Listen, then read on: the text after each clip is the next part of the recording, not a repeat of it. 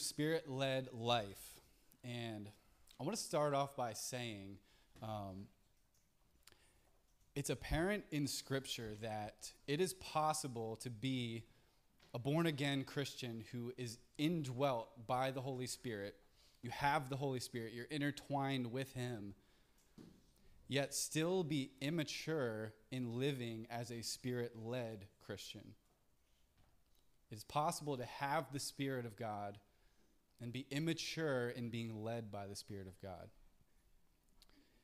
It's also possible for you to have the Spirit of God to be consistently characterized by being led by Him and still have almost, if not infinite, room to grow in being Spirit led, right? So you may have the Spirit and be immature in being led by Him.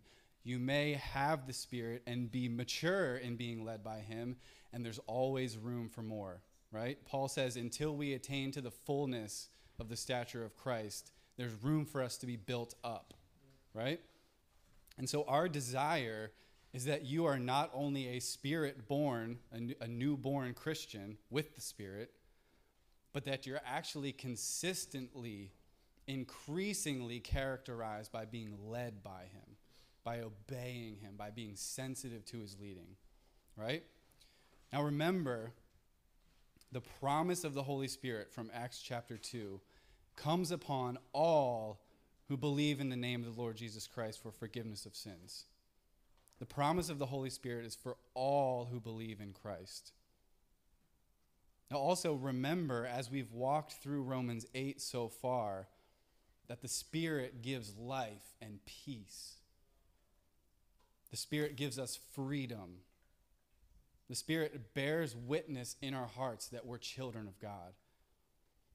And the Spirit helps us in our weakness. He intercedes for us before the throne. The Spirit gives us a voice in our suffering, and He bears patience within us while we're going through difficulty. And so, with all of that in mind, all that the Spirit does for you, Paul writes in verse 31 as we turn to our text today What then shall we say to these things? What can anyone say given all that the Holy Spirit does for you? These truths that we've already gone through, that we're going to go through today, they should stir us up to joyfully keep in step with the Spirit right? They should stir us up to walk in victory and authority and in power because we have the Spirit of God dwelling in us, leading us. But the reality is, when trials come and when suffering abounds, how quickly do we turn our minds from the things of the Spirit to the things of the flesh? When that happens, we're not living a spirit led life, though we have the Spirit. When that happens, we're actually living a self led life. When we set our minds upon the things of the flesh, that is death. That's what the text says earlier, right? That's being a self led Christian. And so when difficulties come upon us, when we're faced with the most frustrating of circumstances, there's a common lie that comes to the surface. And it comes in different forms, as we'll see in the text today. But the common lie is that God doesn't love me. God must not love me if I'm going through this. God can't love me if I'm going through this. If He loved me, I wouldn't be going through this. Where is God? You know, you might actually never say those words, but your attitudes and your actions, your response to suffering, even if you don't say those things, often speaks more loudly than your words. And so, our text for today is a truth that destroys that lie. This text destroys the lie that God doesn't love you with the truth that in the Holy Spirit there is nothing that can separate you from God's love. So let's read the text starting in verse 31. What then shall we say to these things? If God is for us, who can be against us? He who did not spare his own son, but gave him up for us all, how will he not also with him graciously give us all things? Who shall bring any charge against God's elect? It's God who justifies. Who is to condemn? Christ Jesus is the one who died, more than that, who was raised, who's at the right hand of God, who indeed is interceding for us. Who shall separate us from the love of Christ? Shall tribulation or distress or persecution or famine or nakedness or danger or sword? As it is written, for your sake we're being killed all day long, regarded as sheep to be slaughtered. No, in all these things we are more than conquerors through him who loved us. For I am sure that neither death nor life, nor angels, nor rulers, nor things present, nor things to come, nor powers, nor height, nor depth, nor anything else in creation will be able to separate us from the love of God in Christ Jesus our Lord. Would you guys pray with me? Holy Spirit, I want to invite you right now to, again, awaken our hearts to the beauty of your everlasting love for us. Heavenly Father, I pray that we would be like Paul, convinced that there is nothing that can separate us from your love. Lord, please speak through me and open our hearts to receive this truth. In Jesus' name, amen. So, that lie that God doesn't or can't or won't love me, like I said, it, it pops up in different areas of our lives, right? And so, as we dive into the text, starting in verse 31, the first area that I think this text speaks to is when life becomes frustrating and difficult, when suffering is upon you, we begin to feel as if the world is working against us, right? You begin to feel like everything is opposing you. And you often even may feel like God Himself is opposing you. And when you feel that opposition, your inadequacy rises to the surface. Your lack of things that you think you need rises to the surface. But the truth is, when you feel like God doesn't love you because you're lacking something, when you feel like God doesn't love you because you feel like He's opposing you, the truth is that with the Spirit, you need nothing. That's our first point for today. With the Holy Spirit, you need nothing. Now, you may say, wait a second. I remember when Jesus was talking to his disciples in Matthew chapter 6, and he said, My Father knows that you need these certain things. Or maybe you remember Paul's words in Philippians 4:19 that my God will supply all your needs doesn't it seem like Christians have legitimate needs? Even more than that, it seems like Christians lack the very things that God promises to supply, right? Jesus said, uh, food and clothing, all these things will be added to you, right?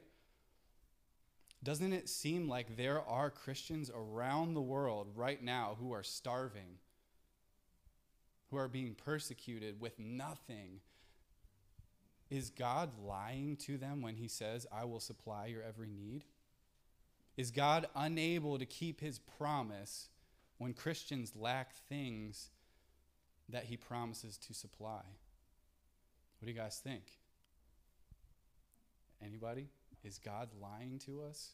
No. All right, good. You guys are awake. All right even though it seems like Christians have these legitimate needs, it seems like there's Christians who lack those things that God promises to supply. Could it be that we're misunderstanding that promise? I want to ask you guys what is the single greatest need of every person in the world? Does anybody know? the single greatest need in your life is to have your sin dealt with. The single greatest need that you have is to have your guilt removed and your relationship with God restored. That's the single greatest need of every person. And look at verse 32. If God is for us, stepping back into 31, if God is for us, which he's already demonstrated throughout Romans 8 that God is for us, who could stand against us? For God did not spare his own son, but gave him up for us all. The fact is that your greatest need to have your guilt removed has already been dealt with because Jesus has been supplied to take your sin away from you, right?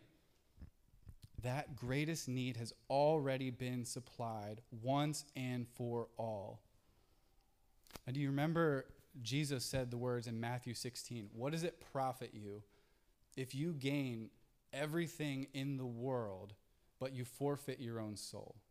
In other words, what does it matter if you have all the clothing you need, all the food you need, the house you need, the job you need, the money you need? What does that matter if your soul is still in your own guilt and you haven't had it removed by Christ? Going on into verse 32. Um, knowing that our greatest need is to be justified, to use Paul's term from Romans, to be justified, to be made right with God. If that's our single greatest need, and everything else is not sufficient to justify, let me ask you this. Think about the things that you need on a daily basis. You need food, right? If you go without food for a day, you're going to be hungry. But does that affect the fact that Jesus has justified you no. If you go for a month without food, does that affect the fact that Jesus has justified you? No. If you lose your house, if you lose your clothing, if you lose every family member, does that affect your justification? No. And so, what happens, what we see here in verse 32b, he says, How will God not also with Christ? Graciously give us all things. So, what happens is when you begin to understand the importance of your relationship with God being restored, when you begin to see that as the primary thing, the primary need, every other need then becomes just a gracious gift that God is giving you to conform you into his image. Everything that we think we need is actually just a gift, a tool, a resource, a servant to bring you into the conformity of Christ by the Holy Spirit. Does that make sense? Even though our bodies need food, food is honestly just a tool, a gift, a resource that God gives us that we might live another day for the good and for, for His glory and for um, His goodwill in our lives, right? And so, those needs, once you see your spiritual need before the Lord as the true need that's already been taken care of, everything else is a gracious gift. And all things, when he says, How will he not give us all things? Does that mean that then when we become a Christian, when we are in Christ with his Spirit, we can just snap our fingers and have a billion dollars? No. All things though we often misinterpret that, is all things that we need for the Spirit to conform us into the image of Christ, right? Because once you are justified by faith in what Christ has done, the rest of your life is a transformation process until you stand before the Lord in the fullness of his image, right? And so everything is just a gracious gift to serve that purpose how will He not graciously give us all things that we need to be conformed to Christ? We often think, um, again, to bring it back to the context, when I'm suffering and I don't have what I think I need, God must not love me. God must be withholding it from me. But the reality is, sometimes, in order for you to take the next step into maturity in Christ, God has to remove things that you think you need in order to bring the growth and the sanctification that you actually need. And so when you begin to view those lesser needs as a gracious gift for your sanctification, the things that you don't have only serve to magnify what you do have in Christ. The things that you lack, the inadequacy that you feel, only serves to bring you into greater dependence upon Christ. And so, as a point of application, this truth is transformative to your prayer life. Because when we bring prayer requests to the Lord and everything is a need, that's often because we're more focused on ourselves and not as focused on what the Lord is trying to accomplish through us and in us, right? And so when we approach our prayer as communion with our Father, who is the Father of every good and perfect gift, right? He's the giver of every good gift. He is the one who has promised to give us these gifts, right? When we approach our prayer to Him as asking our good Father for a gracious gift rather than demanding something that we think we need, this unlocks just incredible depths of God's mercy in your relationship to Him in prayer. Now, it doesn't mean that we shouldn't ask God for things, right? He tells us, bring your request to the Father. Whatever you ask in my name, I will do it. The key is that it's in his name, right? For his will, for our sanctification into his image. That's the key. So when you sit back with that in mind, you look at the things you lack and you say, if I don't have it right now, maybe I don't need it. If I don't have it, maybe I will need it later, but I don't need it right now. What I need is to turn to the Spirit. Remember that uh, illustration of, of holding the boulder back from crushing you. And there's the Spirit, arm in arm with you, holding the weight of that boulder. Maybe what I need isn't for the boulder to go, maybe it's for me to be strengthened in the Lord. The key is that with the Holy Spirit, once you've received that promise by trusting in Christ for the forgiveness of your sins, you need nothing. Now, there's another lie, another area of our lives that often creeps up and keeps us in slavery. And it's the area of accusation and condemnation. And the lie would say that God doesn't love me because I did this. God can't love me because I did this thing again. God is punishing me because I'm just a insert title here. Well, the truth is, as we continue in Romans 8, that with the Spirit you cannot be condemned. Let's look at verse 33. He says, Who can bring a charge against God's elect? Who can bring a charge? Now, let me ask you this. If I go out and I commit a crime right now, does that mean that nobody can ever bring a legal charge against me because I'm a Christian? Is that an automatic get out of jail free card because I'm a Christian? No. If I offend a brother or sister in Christ, if I sin against you, don't you have legitimate cause to bring a charge against me that I've sinned against you? Yes. This doesn't mean that we get out of jail free. What this means is that nobody can stand before the throne of God and bring an accusation that would remove you from his family. Do you remember what Satan was doing in the book of Zechariah? He was accusing the high priest, right? Standing before the throne, accusing the high priest of all his sin, right? And the fact is that accusations, charges, can be true or they can be false.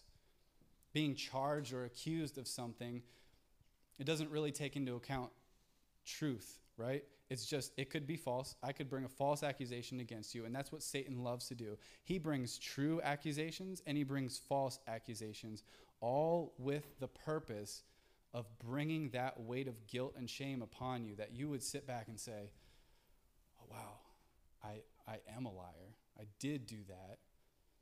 Hmm. God must be withholding his love from me because I just lied again. I just did this again. I just did that again. I've been trying to stop drinking and I just went and got drunk again. But it's God who justifies. How could anyone bring a charge against you before the judge when the judge has already declared you innocent in Christ? Those accusations don't stand because you're already innocent. And then he keeps going. He brings up condemnation. Not only can no one accuse you in Christ because you've already been declared innocent, who can condemn you? Condemning somebody is not just the accusation, it's the declaration of a guilty verdict. It's the attachment of a label that you are guilty of this. No one can condemn you in Christ. And what happens is we feel condemnation so often when we make a mistake, and when we sin, even in Christ, we sit back and we say, I'm just an addict. I'm just a liar. I'm just a lazy person. Therefore, God's love is not coming to me, and so I'm just going to keep on in my ways. I'm just going to give in. I'm just going to do what I want to do. That's the lie that so many Christians fall into. I'm just a blank.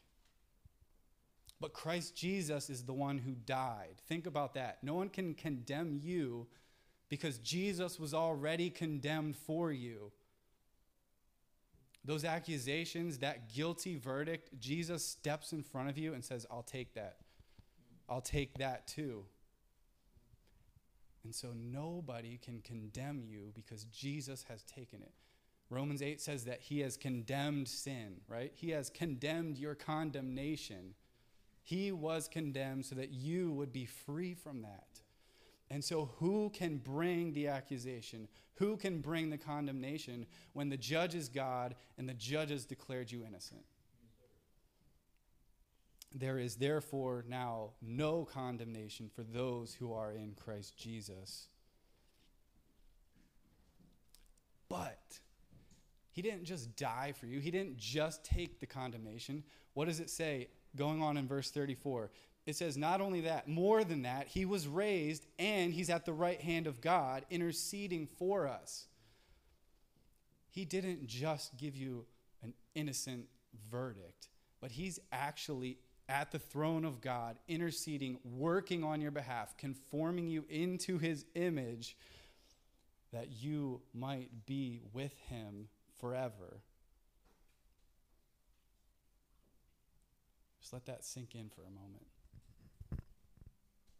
Jesus was condemned for you, but then he rose to exaltation to intercede for you, to work for you, to work in you for His glory.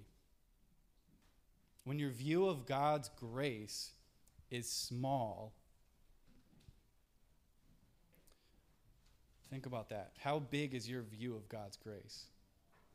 When it's small, you will inevitably live under the accusations and the condemnation that the enemy seeks to bring upon you.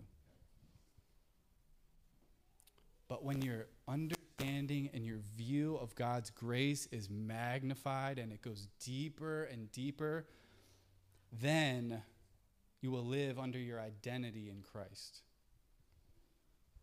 When you understand that I am not a liar anymore because I'm innocent in Christ, I am actually a child of God, clothed in the perfect righteousness of Christ, then you will live in the freedom that the Holy Spirit has for us.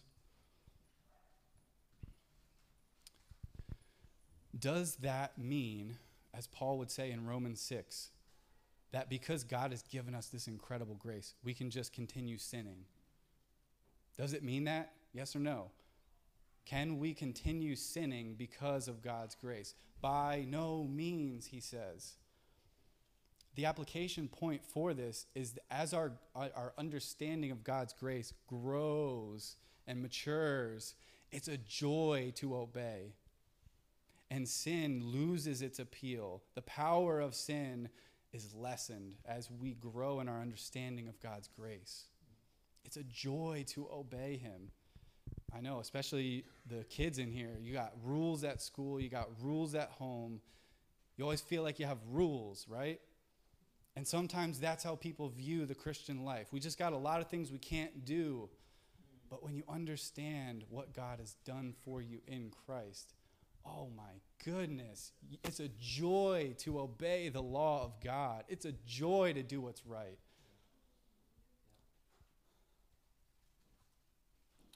Now, how about this as we continue? Maybe some of you feel like God's love is withheld from you because you're lacking something, you're in need. Maybe some of you feel like God's withholding love because of your sin, because, because of the accusations and the condemnation. Or maybe your suffering is so bad, so painful, so excruciating that there's no way God's love is getting through to you. Maybe that's you. Maybe there's a chronic health condition that you're suffering and you just feel that pain every day and every night, and it clouds the love of God.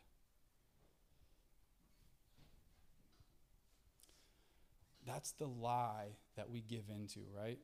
When suffering comes, we believe that lie, right? We feel isolated, we feel alone, we feel separated, and then we give in to that. We set our hearts and our minds on the things of the flesh not the Spirit. The truth is that with the Holy Spirit, your suffering actually proves God's love. You're not separated from it, you're not cut off from it. Your suffering is actually proving God's love with the Holy Spirit. Let's read verses 35 and 36. Who shall separate us from the love of Christ? Shall tribulation or distress, persecution, famine, nakedness, danger, sword? As it is written, for your sake we're being killed all the day long, regarded as sheep to be slaughtered.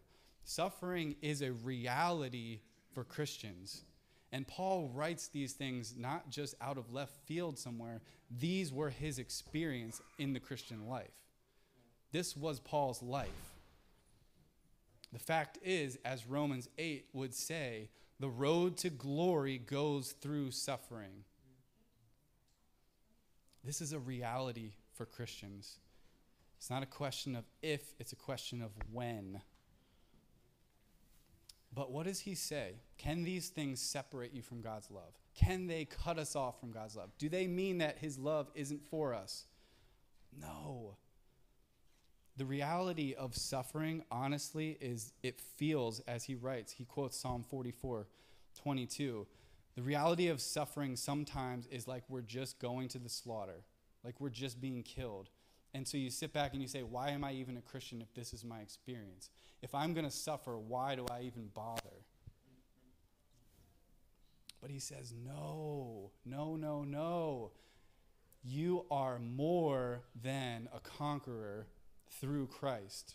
What does that mean? That's like on stickers and bumpers and every it's everywhere. You're more than a conqueror. But what does it mean? Think about this. When you go into battle and you defeat your enemy, a conqueror is one who kills the enemy, right? And Paul says, You are more than a conqueror. So if we think about our enemy as being this suffering, this circumstance, the, the enemy bringing bad things into our lives, whatever it is, we think about that as our enemy. You don't just defeat the enemy through Christ, but Christ, by his Spirit working in you, actually turns those enemies into your servants to make you into the image of Christ. Think about that. Your enemies aren't just defeated. You don't just survive suffering. You don't just make it through to the other side. Those things that stand against you, that bring so much pain, by the Spirit of God are actually conforming you into the image of Christ. They're serving for your good and God's glory. And that's how we're more than conquerors.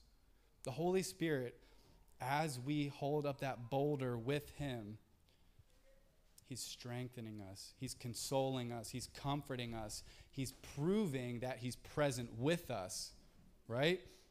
He's interceding for us, testifying in our hearts that God does love us. That's the experience of suffering in a spirit led manner. When you're arm in arm with the Spirit, not asking Him to, to remove this thing necessarily, though we do ask, as Dan said, we do ask for miracles. But first and foremost, we look to the Spirit and we ask, Lord, what are you trying to accomplish in me? What is, what is this for? How can I be conformed into Christ through this suffering? And it's with that heart attitude of humility and faith in your God that those enemies then serve to strengthen you in your Christian walk. You don't just get through to the other side. The Spirit of God makes your enemies your servants, and He works all things for your good and His glory. But even more than that, even more than that, Paul says, I am convinced of this. This isn't just an idea. I'm convinced of this. There's absolutely nothing, not, not death, not life, not even angels or rulers or p- things present, not even things to come. Think about that. Think about all the genocide and the terrors that have happened throughout history and all of the persecution that is yet to happen in the church, in this world. None of that can separate you from God's love. Think about all the power of demonic forces that seek to enslave us and oppress us and, and try to separate us. They can't. They can't do it. Nothing can separate you from God's love. He says, not any height, not any depth, not anything else in creation will be able to separate us from the love of God in Christ Jesus our Lord. There is no opposition, no accusation, no condemnation, and no separation for those who have the Holy Spirit who are in Christ Jesus.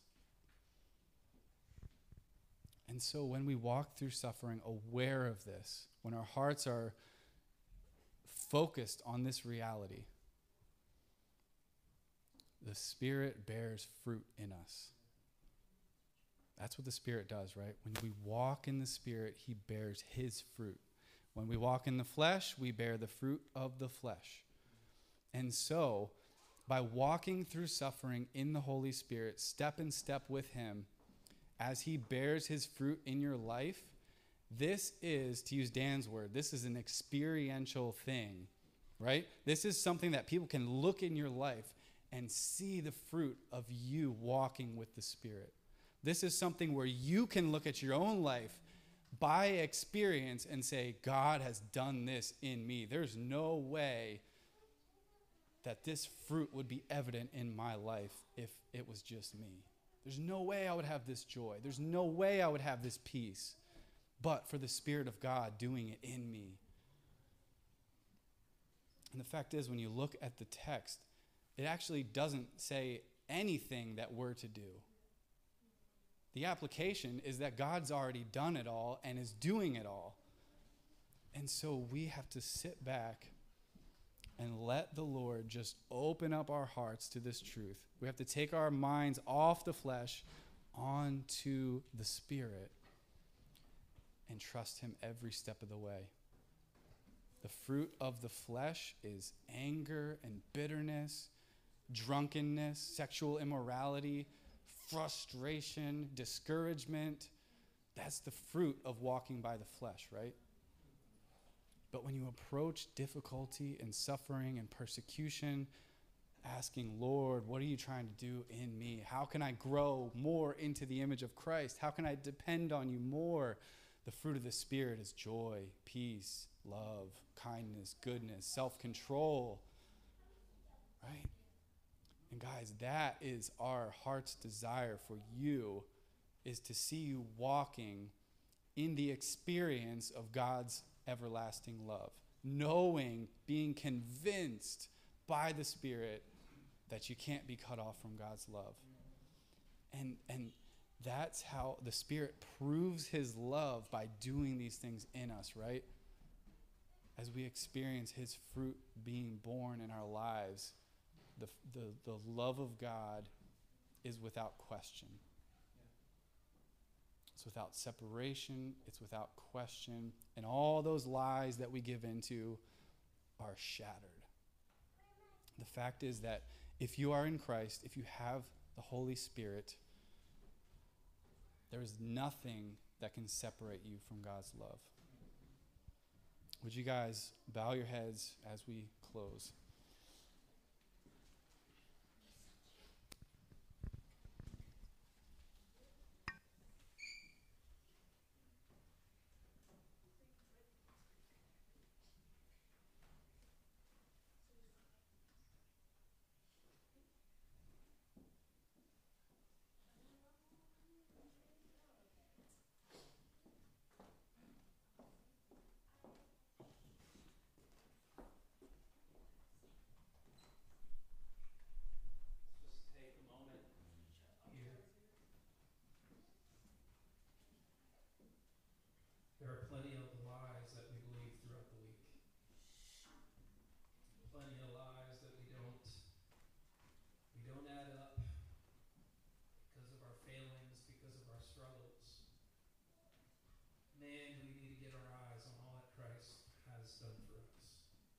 Amen.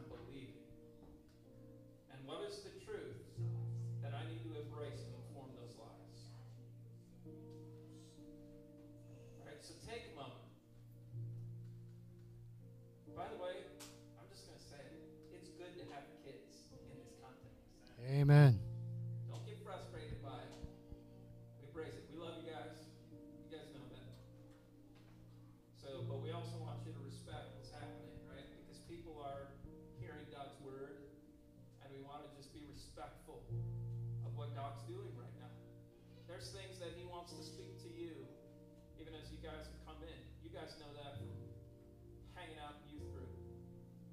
So, give some respect to the word and what God's doing here. So take a moment, folks. Take a moment and just like think through. Am I believing these lies? Am I getting my gaze to Jesus? And, and if there's some gap in all of that, this is the time. This is the time to say, Lord, I renounce any lies that I believe in. Will you come and